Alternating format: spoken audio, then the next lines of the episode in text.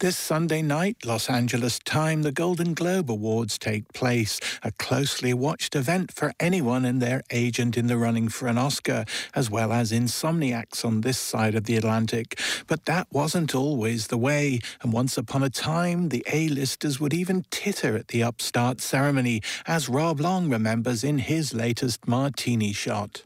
This is Rob Long with Martini Shot. Do you want to hear something sad?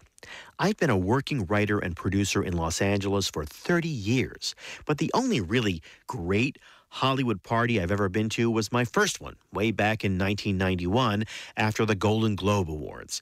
It wasn't really a party at all in the formal sense. It was an ad hoc, spontaneous gathering of some of the biggest stars and most powerful people in Hollywood, plus me.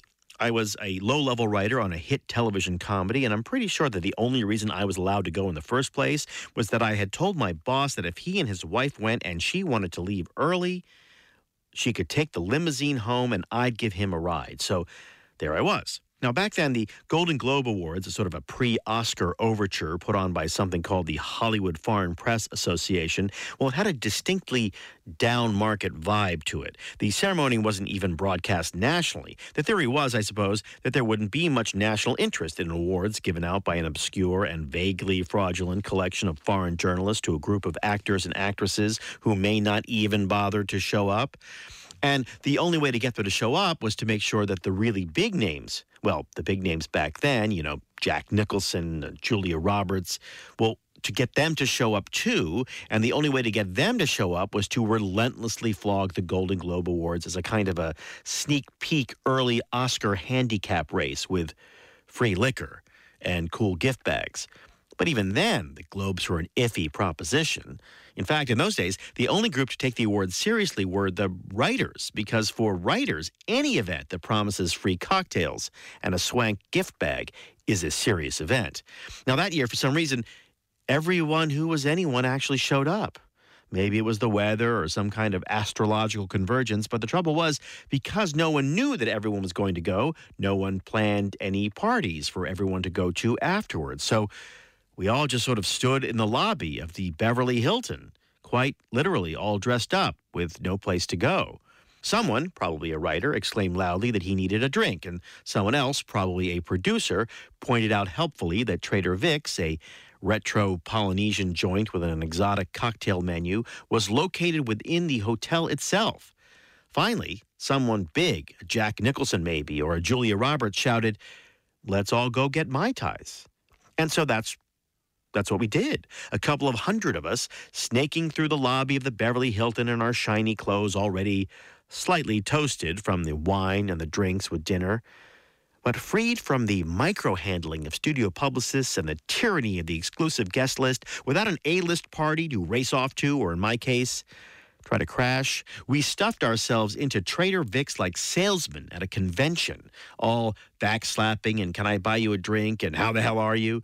A stunning young actress found herself at the pay telephones without a coin. So remember, this was in the days before cell phones were ubiquitous, and she was trying to call her mother. I, tipsy and charming, gallantly provided several coins. She gave me a grateful kiss, stamping my cheek with a blood red lip print that later earned me an attaboy wink from the star of several major action adventure blockbusters. As I said, it was the best party I've ever been to. Probably because it wasn't a party at all. But you know how those things go. The next year, word was out.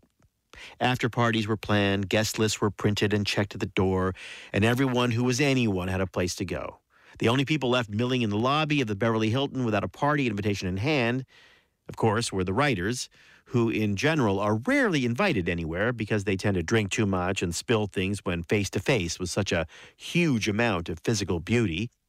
And the Globes themselves went way upscale. The studio publicists realized that no one really cared what exactly the Hollywood Foreign Press Association was or who exactly its members were.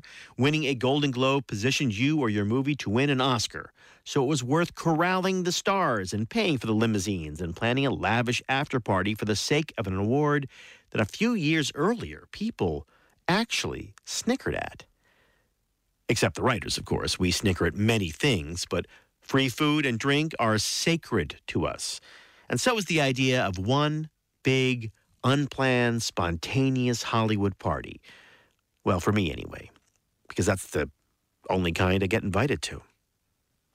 This is Rob Long with Martini Shot. And Rob will be back with another Mai Tai slash Martini next week. Coming up on Saturday, we have the latest edition of the Culture File debate when we'll be talking about the new place for culture in general and music in particular in finding health and wellness in the pandemic era. And our regular Culture File Weekly featuring Limerick City Gallery's new Farm Forward season will also be available via podcast on the Lyric site, Spotify, Apple Podcasts, or indeed wherever you get your doors.